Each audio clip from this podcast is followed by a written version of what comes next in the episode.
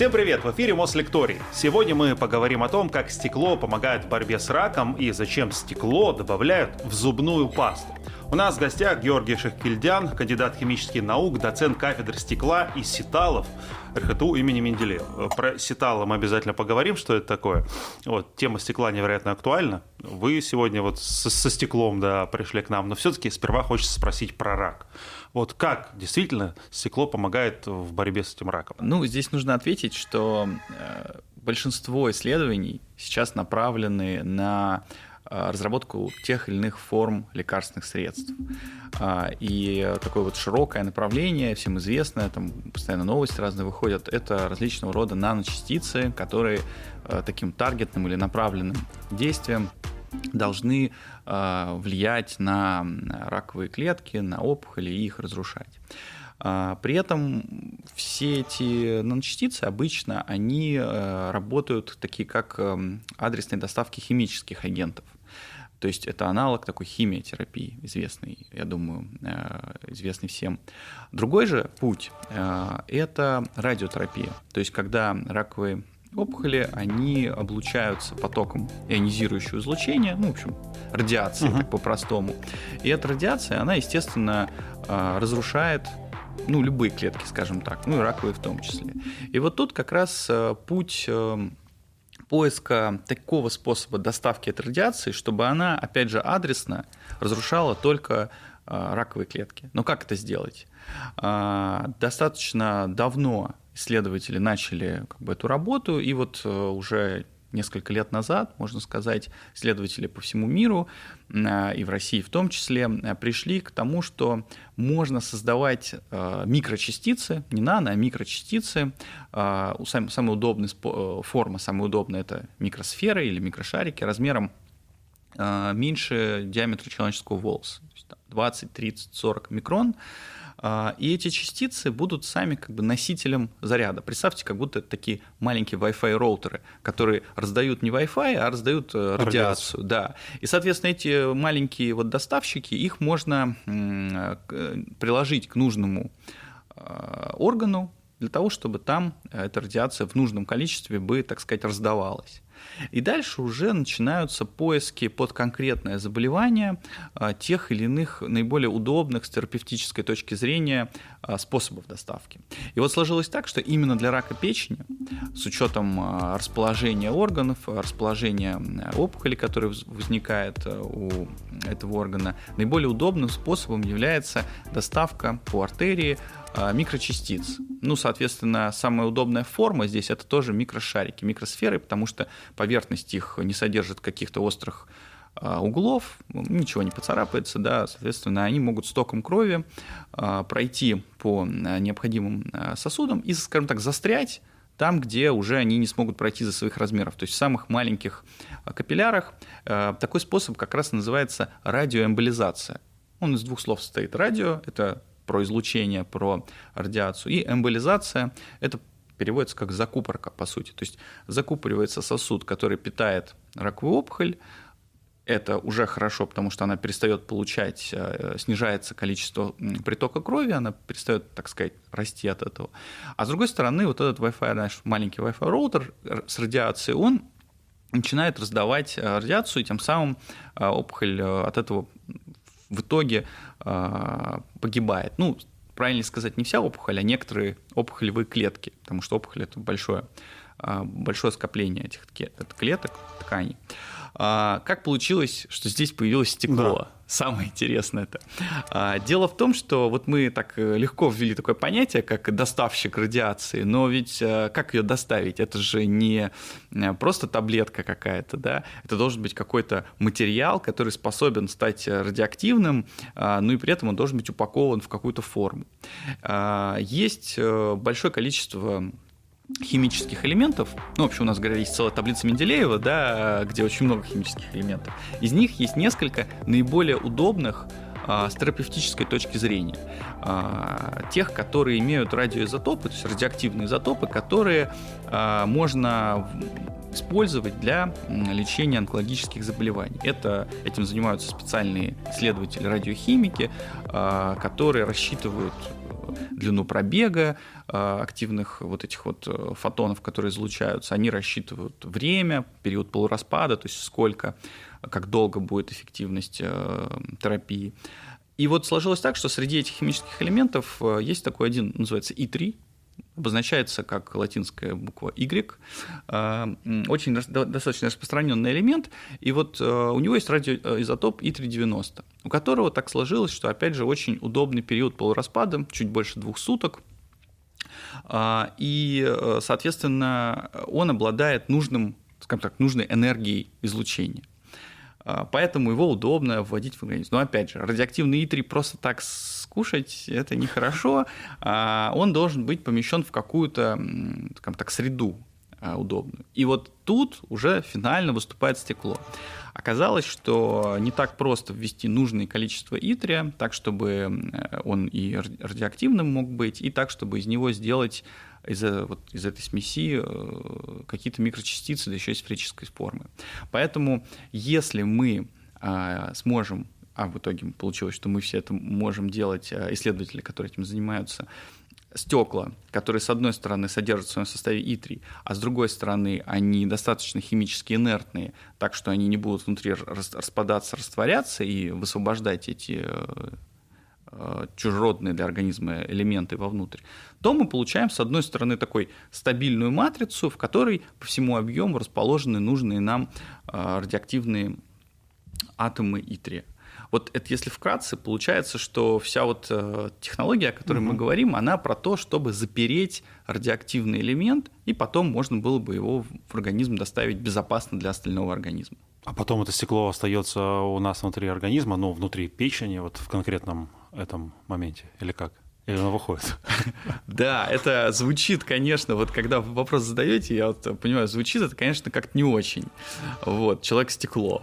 А, но по факту да. Но здесь нужно понимать, что количество, количество, они мизерные. То есть это доли грамма которые необходимы для того, чтобы доставить э, нужную терапевтическую дозу. Поэтому при соотнесении того, насколько важно, важна эта процедура и что там останется остаточное количество стекла, ну, это не страшно, доли грамма. Э, здесь важно что, что такого рода терапевтические подходы, они зачастую не являются таким прямым способом лечения. Просто они позволяют э, повысить выживаемость пациентов и повысить возможность применения, точнее как, повысить эффективность других способов. Когда э, пациент находится уже на такой достаточно тяжелой фазе, такой подход может сделать ему лучше, его еще называют паллиативной терапией. А, а после этого другие подходы, такие как хирургическое вмешательство, либо активная химиотерапия, уже могут привести к вообще там отличным результатам. А, хорошо, с раком разобрались, вот э, ну, в этой части, по крайней мере. А, сейчас говорят, что мы живем с вами в век стекла, да, вот у нас там был каменный век, железный век. А чем стекло заслужило такое внимание? Неужто оно действительно столь важно э, сейчас? Ну, задавая мне вопрос в формате «действительно ли столь важно», я вряд ли вы услышите от меня «да нет». нет, э, Почему так? Да. Давайте так, потому что априори я с этим согласен. А, дело в том, что, конечно, мы живем в век не только стекла. Сейчас и век и композитных, композиционных различных материалов, и век материалов полимерных, пластиковых, которые тоже стремительно развиваются. Но помимо всего этого, именно стекло стало а, тем материалом, таким собирательным образом а, материала, который дает нам возможность эм, реализовывать ну, просто очень широкий спектр различных применений. Давайте приведу там пару примеров. Самый яркий – это интернет. Ну, это не очевидно, но именно благодаря стеклу у нас есть интернет. Оптика, да, вы имеете Конечно, оптика, волоконные кабели, а, которые пролегают по всему миру, на дне океанов, по ним с огромной скоростью, практически со скоростью света передается информация. И то, что нас сейчас э, слышат и смотрят, э, тоже благодаря интернету, тоже благодаря стеклу ну, опять же, смотрят тоже через экраны. Соответственно, все экраны, особенно современные экраны мобильных устройств, э, экраны ноутбуков, планшетов, помимо всем известных защитных стекол, а если докопаться внутрь, этот экран разобрать, там есть не менее технологичные стекла, на поверхность которых напыляются вот эти транзисторы, TFT те же самые, э, либо же э, квантовые точки на вот этих QLED экраны.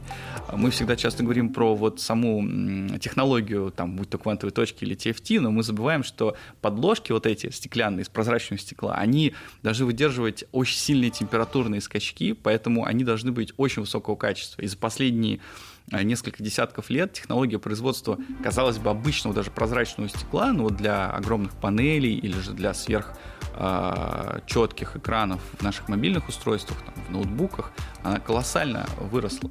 И э, то, что сейчас делается в промышленных масштабах, раньше даже ну, нельзя было об этом подумать. Но, черт побери, оно все равно бьется, это стекло оно, на дорогущих телефонах. Это, да, да. Но здесь нужно понимать, что есть некие физические пределы, и стекло по умолчанию хрупкий материал. И материал хрупкий, он всегда будет раскалываться. Но опять же, то, что есть на сегодняшний момент, ну, на самом деле, если мы даже уроним на асфальт новенький телефон там, какой-нибудь известной фирмы, он, ну, скажем, не сразу разобьется. Он может там чуть-чуть поцарапаться, ну, там уже есть хороший прогресс. А современные технологии, у нас на кафедре стекла в РХТУ тоже этим а, мы занимаемся, они позволяют уже замещать стекла пресловутыми сеталами. Ну вот вы вначале сказали сеталы. про сеталы. Я еле выговорил, да. сеталы.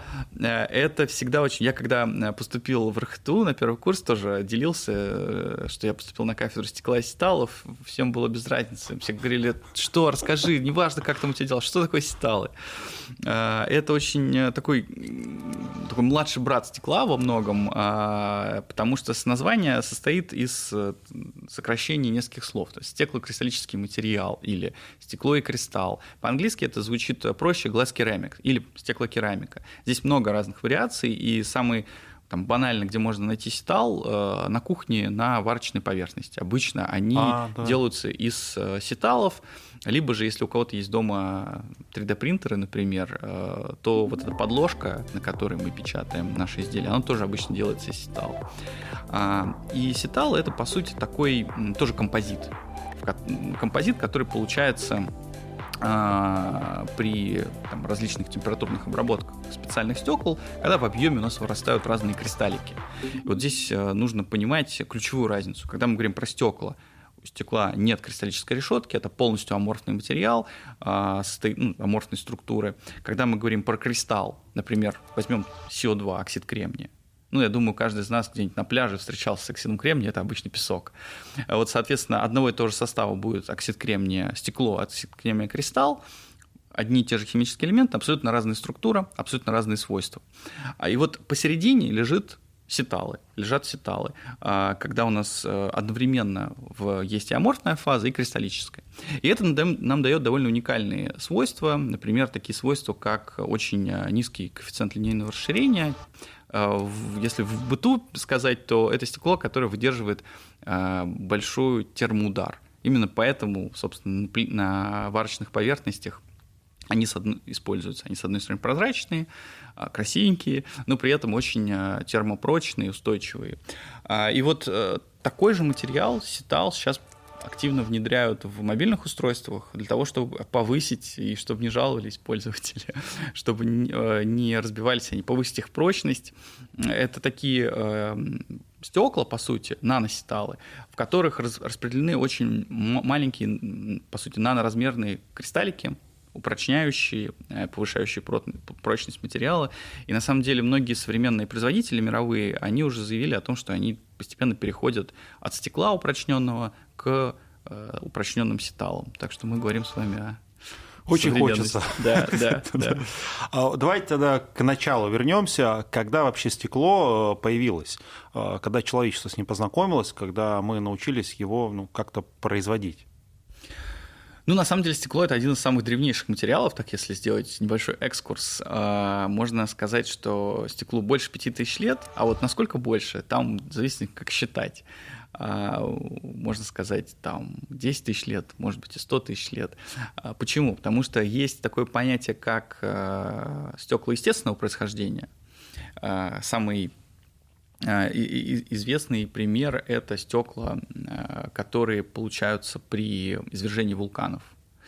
Я, честно, все время забываю это слово, я не знаю, что со мной такое, когда у нас идет извержение вулкана, и получается такие, такого черного цвета красивые камни. Вулканические стекла это очень э, классно. Э, и они, почему я акцентировал на этом внимание, это были первые стекла, которые человек, древний человек еще стал использовать. То есть он их не производил, он их просто э, использовал, находил. находил, и он это были его первые орудия обработки, орудия охоты. Обсидиар. Он, да, я вспомнил. Обсидиан. Почему-то у меня какой-то психологический блок стоит на это слово, я его каждый раз э, забываю. Так вот, да, обсидиан это очень такой вот интересный материал, который является примером натурального естественного стекла, получающегося при извержении вулкана. Но процесс же тот же самый, правильно понимаю? По сути, вулкан — это печь для варки стекла, потому что все компоненты, которые нужны, э, песок, там, сода, какие-нибудь э, другие содержащие оксиды кальция, магния, железа, компоненты, они есть у нас в земной коре. Земной вулкан все это переплавляет и потом выбрасывает. Примерно так же происходит, кстати, варка стекла в промышленности, но только в чуть более ну, таких э, приличных условиях. Э, и в итоге вот магма, которая вытекает, которая застывает, переохлаждается, превращается в стекло, э, и древние люди вот начинали использовать его уже много-много тысяч лет назад. Но если мы, конечно, говорим с вами про э, такое направленное а, применение, то тут есть как бы две истории. Первая это байка, вторая более такая реальная, э, как на мой взгляд. Мы две заслушаем с удовольствием. Байка заключается, байка о происхождении стекла заключается в том, что э, плыли себе некие древние финикийские купцы где-то, значит, возле Ливана, ну где-то там вот в прекрасных теплых местах, э, везли они с собой э, соду, ну, на, для того, чтобы где-нибудь реализовать ее на местном рынке. Произошло некоторого рода кораблекрушение. А, они оказались на берегу с э, мешками соды, ну, а на берегу, известно, песок находится. Они развели костер, заснули, а, с утра просыпаются и видят, что появилась какая-то субстанция интересная, вроде бы даже прозрачная. А, и отсюда есть пошло стекло, как говорится. В этом, а, с одной стороны, в этой байке есть э, некий смысл, потому что действительно э, самое такое простое стекло можно получить, смешав соду, по сути, обычную пищевую соду, смешав э, песок, и расплавив их, добавив вот Для чего существует сода до сих пор. Да, да, вот в любой квартире, в принципе, она либо готова для производства Когда снимаешь стекла. квартиру, там Конечно. стоит сода. Если кто захочет, да, вдруг финикийцы окажутся. Вот, э, и эм, действительно, вот как бы это такой может быть необходимым минимумом. Но тут э, некоторые даже эксперименты проводили исследователи, что нужна очень все-таки высокая температура, и, скорее всего, вот этот костер он бы не смог бы, не смог бы привести к производству стекла, да еще и прозрачного. Это такая баечка. А более, более реальные э, истории связаны с тем, что стекло – это отход. То есть он получился случайно в результате производства чего-то другого. А, опять же, древними э, нашими, ну, уже не древними людьми, а вот э, древними цивилизациями, скажем так. Либо это отход в металлургический, когда пытались получать какие-то сплавы, соответственно, сплавы а, металлы находились, э, добывались в виде какой-то руды, то есть руда плавилась, а в руде большое количество, помимо самого металла, было, например, того же силикатов, каких-то силикатов натрия. Соответственно, они плавили, получали два расплава. Расплав металла и вот расплав силиката. А, использовали расплав металла, выливали расплав силиката, а расплав силиката – это и есть расплав стекла, потому что это самое такое распространенное стекло на основе кремния оксида. И вот, соответственно, в какой-то момент обратили внимание, что что-то может быть интересное получается, и начали уже направленно, э, направленно в эту сторону работать. А другая похожая история, когда э, стекло как отход керамики, керамического производства. Они, соответственно, производили какие-нибудь а, кружки, какие-нибудь э, предметы быта, кувшины керамические, и обнаружили, что можно находить какие-то компоненты для того, чтобы обмазывать эту керамику и глазуровать или эмалировать. А, а известно, что эмали и глазури это тоже и есть стекла, просто нанесенные тонким слоем. И в итоге могло так получиться, что вот эти вот расплавленные эмали, они в каком-то месте тоже капнули, превратились в красивую бусинку. А, и что может быть дороже красивой бусинки в Древнем Египте, например. А, и вот стекла таким образом от предметов украшений а, шли и развивались уже дальше в предметы утвари, в предметы э, способы для того, чтобы остекление какое-то уже проводить, для того, чтобы свет получать и так далее, и так далее. То есть, э, начиная где-то с Древнего Египта, с Месопотамии, есть э, во многих музеях предметы из стекла, начиная от бусинок, заканчивая вот различного рода красивыми кувшинами и это стекло вот в привычном виде для нас, э, в первую очередь, как остекление, а когда уже промышленно стали производить? А, ну, смотрите, тут смотря какая промышленность была. А, еще в Древнем Риме, а, точнее, уже в Древнем Риме а, было, было производство таких вот плоских или, как говорится, листового стекла. Оно было, естественно, очень низкого качества, но, тем не менее, оно использовалось для остекления. Но, конечно, все-таки э, со средних веков и пошло такое производство более направленное. В 17-18 веке центрами производства прозрачного листового стекла были, была Западная Европа, в первую очередь Франция, а, Великобритания, и постепенно на другие европейские страны распространялось. Там были очень а, интересные методы. Один из них это был такой метод, в который использовалась огромная металлическая скалка, по сути. Ну, вот представляете... Раскатывали буквально? Да, да, да. Раскатывали, причем, а, ну, то есть э, варили стекло в огромном горшке, э, там больше человеческого роста, с помощью таких вот механизмов и человеческой силы недюжинной э, выливали на, опять же, больших масштабов стол металлический, а, и возле этого стола, на этом столе была такая огромная металлическая скалка. И там по 5-6 человек с каждой стороны значит, наваливались на эту скалку и быстро раскатывали вот эту вот а, такую вот огромную массу горящего, горячего, горящего стекла. И затем уже распиливали и получали, получали значит, продукты но другой, другой способ, он э, повлел за собой другую байку.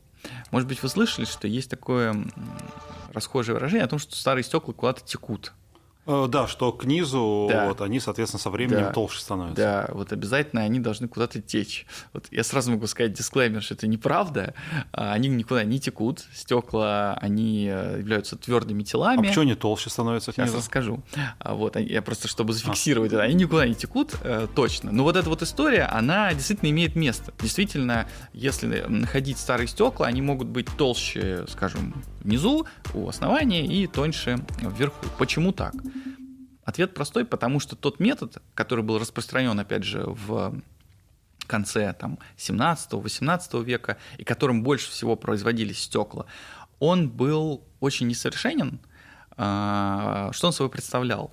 А, мастер, тот, кто или там изготовитель, а, тот, кто занимался производством стекла, он на стеклодувную трубку набирал, значит, э, каплю, раздувал ее, получалось что-то типа, как со, со стороны казалось, что он вот, вот хочет выдуть, я не знаю, там какой-нибудь бокал или какую-нибудь елочную э, игрушку, но потом вот эту вот раздутую каплю, она превращалась в блин, по сути. То есть он начинал резко раскручивать эту трубку уже э, руками и под э, силами под силами центро, центробежными а, вот эта вот горячая стекломасса, она по сути расплющивалась и превращалась, ну, действительно в диск или в блин. А, потом этот диск отжигался при небольшой температуре, и в итоге доставали, вот мы с вами сидим за столом, вот примерно такого же размера получался диск. Угу. Но, естественно, он был, этот диск, представляете, что в центре была трубка к нему прикреплена, и он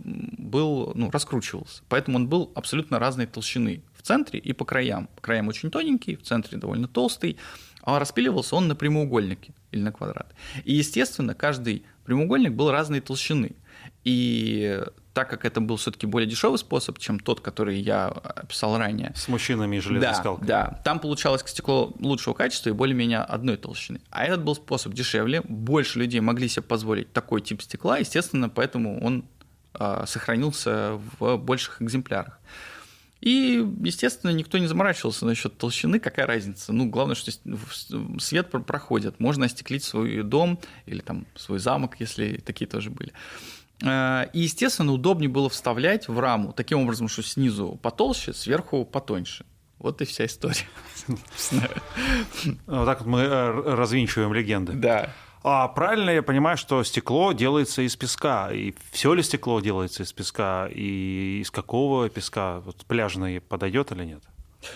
Ну, вообще подойдет пляжный, подойдет любой. Вообще подойдет, я так скажу, давайте сделаем ставку больше. Подойдет любой практически элемент таблицы Менделеева. Вот там их 119, 118.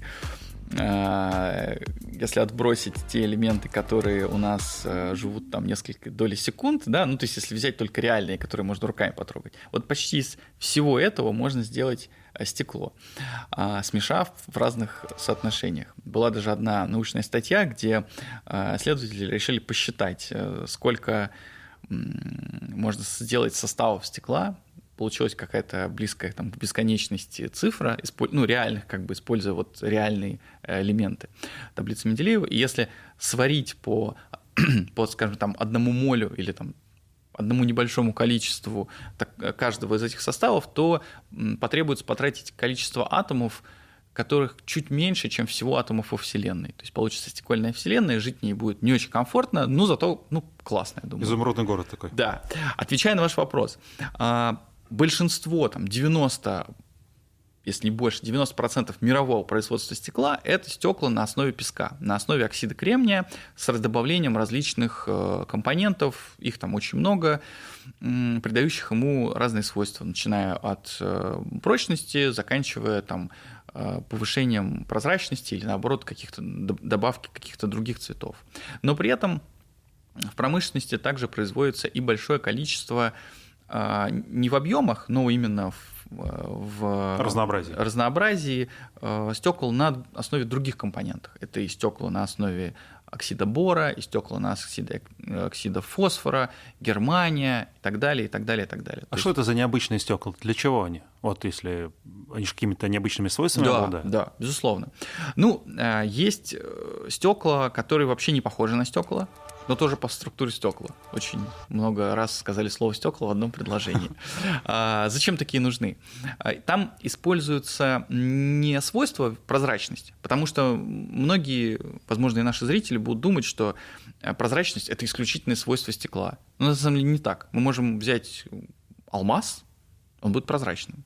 Полиэтилен какой-то прозрачный Может, пакет. Да, пластики прозрачными. То же самое. То есть это, это не стекло не монополист прозрачности.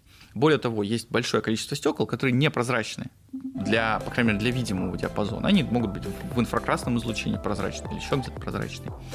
А, так вот, такие необычные стекла это, например, стекла, которые относятся к классу биостекол. А биостекла, мы с вами вот про один тип поговорили, про доставки, доставку радиации для лечения онкологических заболеваний. Там стекла, наоборот, очень химически стойкие, чтобы ничего не вышло э, за пределы э, образца стекла.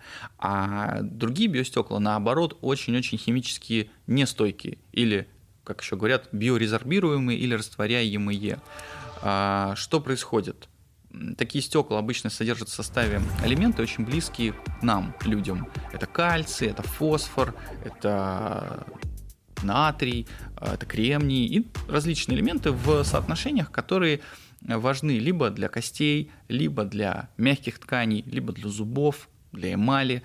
А, и э, такие стекла э, используются как, э, по сути, а, компоненты которые замещают какие-то дефекты, либо дефекты костной ткани, дефекты э, ткани зубной, они растворяются и в, оставляют нужное количество близких нам компонентов, э, и организм уже их использует как строительные блоки для достройки своих э, дефектов. Это вы про зубную пасту, в которую добавляют стекло сейчас, да? Например, есть такая действительно зубная паста. В ней содержатся частички биостекла, а, которые это биостекло в своем составе еще содержит достаточно высокое количество фтора. И я думаю, пастой со фтором никого не удивить, потому что, мне кажется, ну, да. любая паста со фтором. Но проблема таких паст в том, что фтор там содержится просто в виде добавки. И э, мы, когда такой пастой чистим зубы, получаем на зубы, так наносим ударное количество фтора разом, ну, который буквально в течение дня очень быстро смывается в процессе эксплуатации, скажем так, наших зубов.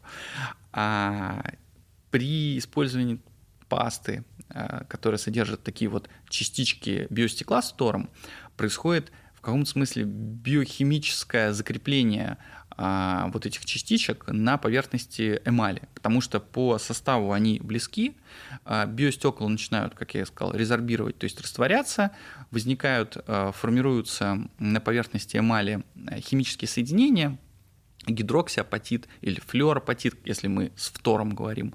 То есть происходит такое химическое связывание, и на протяжении недель фтор постепенно выделяет нужное количество Фтор выделяет нужное количество себя, тогда, если уж так закончить, а, и что обеспечивает ну, необходимую защиту и снижение чувствительности э, зубных, зубной поверхности при такой необходимости. Поэтому вот одно из таких необычных применений. Другие необычные стекла, которые э, по составу на самом деле похожи на стекла силикатные, но выглядят просто как кирпичи какие-то. Это так называемое пеностекло. Оно по сути представляет собой такую губку, а, очень высокопористую, высокоячеистую, может э, использоваться и в скажем так, в вашем деле, то есть оно активно используется при звукоизоляции, но больше нашла себя в качестве теплоизоляционных материалов при строительстве и является, по сути, самым экологичным стеклом, потому что на 99 там, с половиной процента производится из стеклобоя любого. То есть вот все, все бутылки, битые банки, битые стекла можно использовать, там, свозить их, скажем так, переплавлять и производить пеностекло, которое, я говорю, так посмотрим, какие-то кирпичи темно-коричневого серого цвета. А, Стекловолокно еще в стройке, я было, помню, в детстве по стройке путешествовали. Стекловато. А, стекловато, стекловато да, да, вот никогда не трогайте стекловату, да. потому что стекловато, как вы на самом деле правильно сказали, это спрессованное а, техническое стекловолокно, чтобы мы не путали оптическое волокно и техническое. Э, это тоже продукт э, стекольного производства. А, на самом деле по составу это тоже силикатные стекла с большим количеством различных добавок.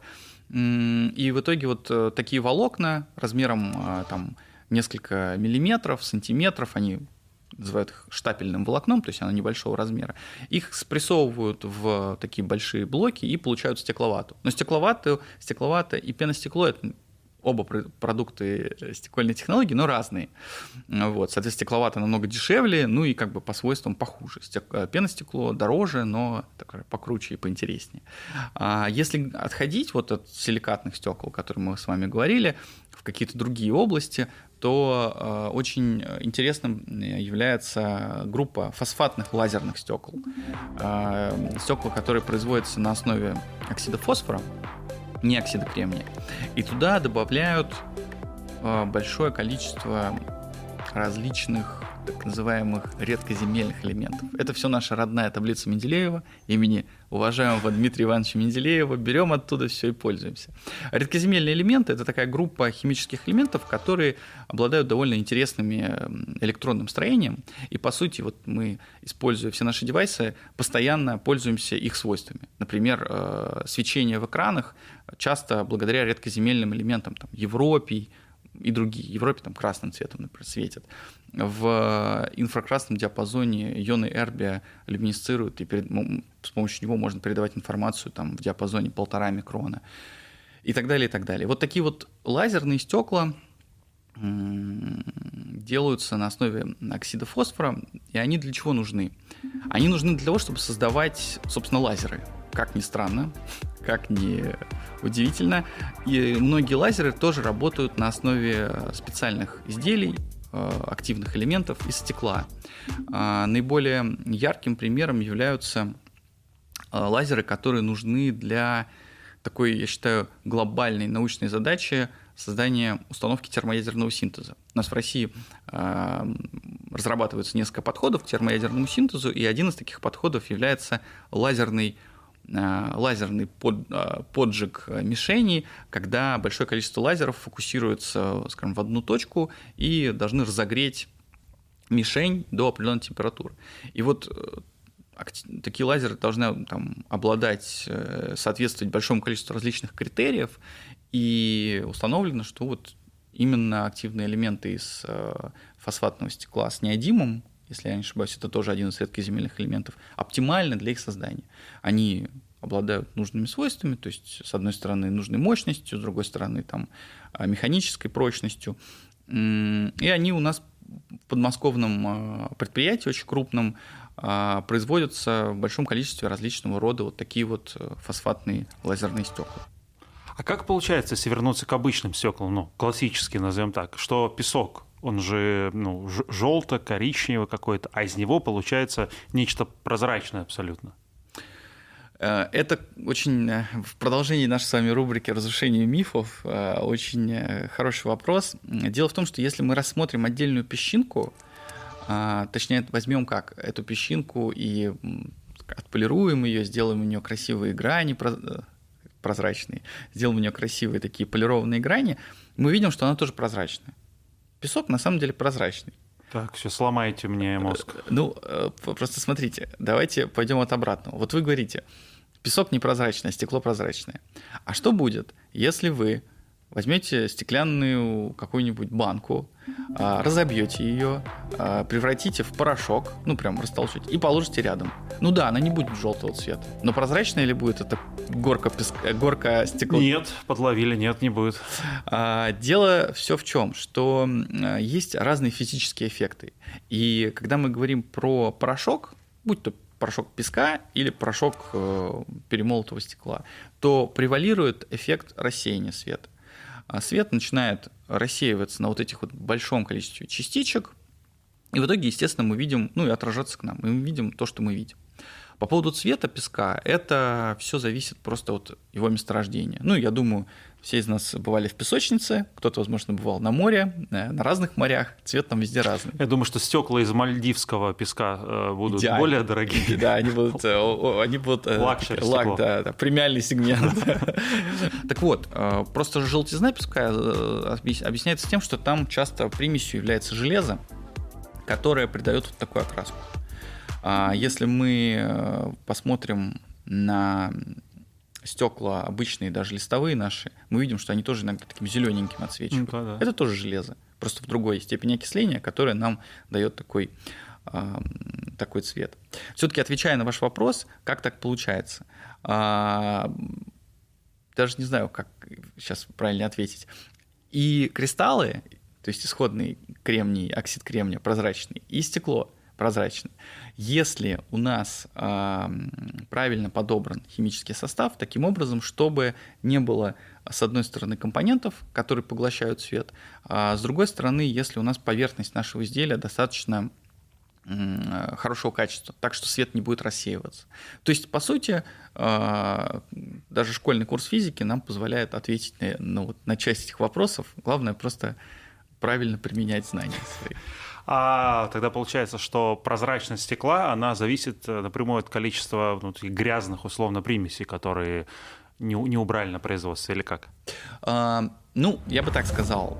Прозрачность стекла зависит от многих факторов. И э, отсутствие различных примесей, ну, например, там добавки железа или каких-то других примесей, оно приведет к тому, что у нас стекло будет максимально прозрачным. Прозрачное в видимом диапазоне, потому что диапазон на самом деле достаточно широкий. Видим мы с вами всего лишь там от 340 до от 380 до 740 нанометров. Это маленький-маленький диапазон.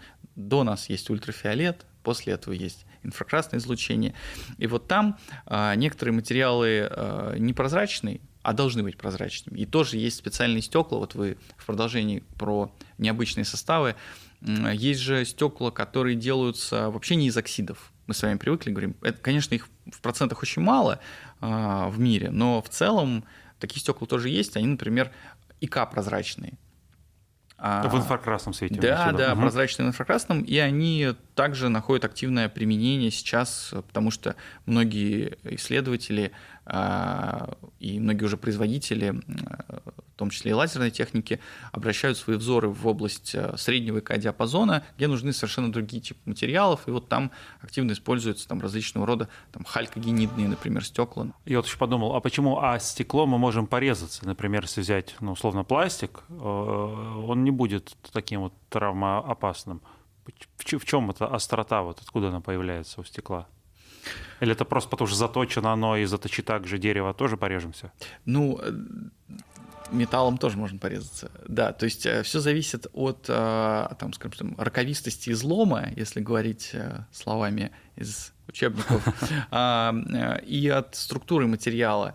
Я бы не стал связывать здесь это напрямую со стеклом, потому что, опять же, стекла тоже могут быть разные. Есть те, которыми вы никак не порежетесь, а есть те, которые, конечно же, известные нам, они а, будут травмоопасными. Здесь очень много, чего, очень много что зависит от способа их производства, от непосредственного размера конкретного изделия. А, здесь можно сказать про то, что есть же так называемые безопасные стекла, которые, которыми очень сложно порезаться, и это хорошо. Это в автомобилях, да, которые да. вот такую... По сути, если в, прост, в, прост, в более такой простой, понятной логике рассуждать, то это стекла, которые очень сильно э, термически закалили. То есть нагрели, резко охладили, и у них очень сильное напряжение. Поэтому при каком-то механическом воздействии, там, ударе, например, они буквально взрываются. А, распадаясь на там, миллиарды маленьких кусочков. И эти кусочки уже обычно э, не такие острые, потому что их очень много, и, соответственно, они как бы вот всю свою энергию тратят на вот этот взрыв внутренний. А правда, что вот у стекла есть какая-то условно точка одна, да, куда можно ударить, и это стекло распадется, а ударь с такой же силой в какую-то другую точку, с ним ничего не произойдет? Какое-то место концентрации напряжения или как-то правильно? Ну, э, как у человека, наверное, есть э, всегда как бы период какой-то, когда он э, находится в каком-то эмоциональном выгорании, статусе. Также у любого материала есть определенные пределы, с одной стороны. То, о чем вы говорите, скорее всего, разговор идет о концентраторе действительно дефектов каких-то, который может привести к тому, что весь материал резко сломается. А, это может быть действительно на листе стекла в каком-то месте, например, лист в дверь вставлен или в окно, и вставлен он не очень хорошо. Там где-то есть какой-то механический зазор или там э, вставлен он таким образом, что на какую-то зону стекла постоянно оказывается давление. И спустя какое-то время эксплуатации это давление будет накапливаться, накапливаться, и в один прекрасный день можно просто закрыть э, раму, тихо, не хлопая, тихонечко, а это станет, скажем так, финальной точкой, и весь материал э, сломается, то есть э, произойдет разрушение. Предвидеть это, честно сказать, очень сложно – а, поэтому есть методы контроля качества изделий и, в частности, напряжение на них. Напряжение – это то, что мы как раз глазами не увидим, а, невооруженным, точнее, глазом не увидим. Но если вооружиться, например, специальными изделиями, которые, э, специальными приборами, которые нам показывают напряжение, то мы прям можем визуализировать, э, что здесь оказывается какое-то давление, и, соответственно, пересобрать изделие таким образом, чтобы на стекло было меньше воздействия. Я в начале нашей передачи э, ну, сделал отсылку к вашим очкам. Да. Они же тоже из стекла? Нет. Это не стекла? Вот сейчас вот, да, это, это не, не хочу разрушать какую-нибудь подводку. Не, не, но, нет, я просто но, да. да, но действительно почти все э, линзы в очках, именно которые носят очкарики, такие как я, а они из пластика. Ну, просто потому что это дешевле, это легче. Подождите, но их продают в оптике прям по цене стекол, говорят, какие-то прям стекла стекла. Причем золотых стекол. Да, да, да. да, да, да.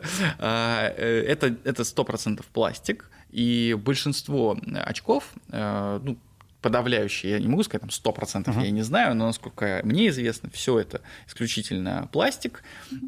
Пластик с определенным стандартизированным показателем преломления, который дает нам ту или иную, то или иное увеличение, да, или э, корректировку нашего зрения. Раньше, конечно, это все было стекло, но... А, честно... За счет формы оно увеличило, я понимаю, да? Правильно? Да, за счет, за счет формы а, и за счет показателя преломления. Это тоже очень важно. Это такая одна из характеристик оптических материалов, а, как, э, скажем так, если по-простому, как меняется свет, проходя через среду, и э, когда этот показатель преломления становится выше, то он преломляется сильнее, и при нужной форме линзы мы можем получать более четкую картинку. А, раньше это были стекла, но, честно сказать, я даже рад, что это пластик, потому что ну, это просто тяжелее, потому что плотность а, стекол, она выше, и, соответственно, носить их было бы намного тяжело. Я думал, чем завершить программу. Э, предлагаю начать небольшой э, бунт. Э, друзья, бегите в оптике и требуйте участия, возврата части средств. Под видом дорогого стекла вам э, предлагают э, пластик. Хотя эффект от него такой же, как вы. Спасибо огромное. Спасибо. Вот. Э, люди нас смотрели тоже, так понимаю, через стеклянный телевизор или свои гаджеты. Поэтому тема, безусловно, актуальнейшая. И вы так интересно о ней рассказали. Спасибо. Спасибо вам.